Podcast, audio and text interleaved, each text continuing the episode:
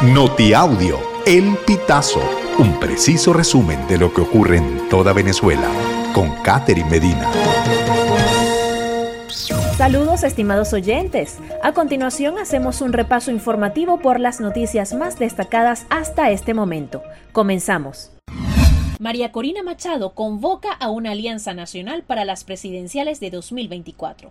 La dirigente del partido Vente Venezuela compartió en sus redes sociales un comunicado en el que reiteró la validez del proceso del 22 de octubre, en el que se alzó con más de 2 millones de votos. Machado reiteró que será la candidata de la oposición a pesar de que sobre ella pesa una inhabilitación de la Contraloría General que le impide ocupar cargos públicos hasta 2030.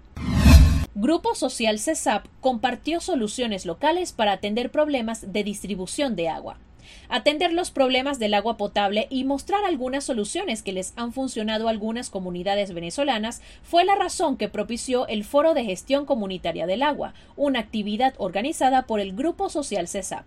La presidenta de esta agrupación, Diana Vegas, destacó que a través de 9.995 encuestas en 12 municipios del país, se reveló que 75% de los consultados se encuentra insatisfecho con el servicio. Vegas señaló que el tema del agua es un asunto sensible y ese encuentro permitió apreciar cómo a través del compromiso, las alianzas y la organización, las comunidades pueden ser parte de la respuesta para atender esta problemática. Plataforma Unitaria. Vamos a lograr la elección de una presidenta en 2024. La Plataforma Unitaria Democrática se refirió este miércoles 22 de octubre a la realización de la primaria en Venezuela y resaltó su agradecimiento a la Comisión Nacional de Primaria por el éxito de la jornada, así como a cada una de las voluntades sumadas. La coalición también se compromete a honrar la victoria de María Corina Machado en la primaria con trabajo, unidad y compromiso. Estamos convencidos de que Venezuela fue la gran ganadora el 22 de octubre, señala la organización. Ministerio de Interior ordena requisa en calabozos de Polimaracaibo. El Ministerio de Interior, Justicia y Paz ordenó una requisa extraordinaria en el Centro de Reclusión Preventiva de la Policía Municipal de Maracaibo dentro del plan para el reforzamiento de centros penitenciarios. La inspección se efectuó la mañana del martes 21 de noviembre, supervisada por el comandante de la zona número 11 de la Guardia Nacional Bolivariana, General Francisco Luis Moreno.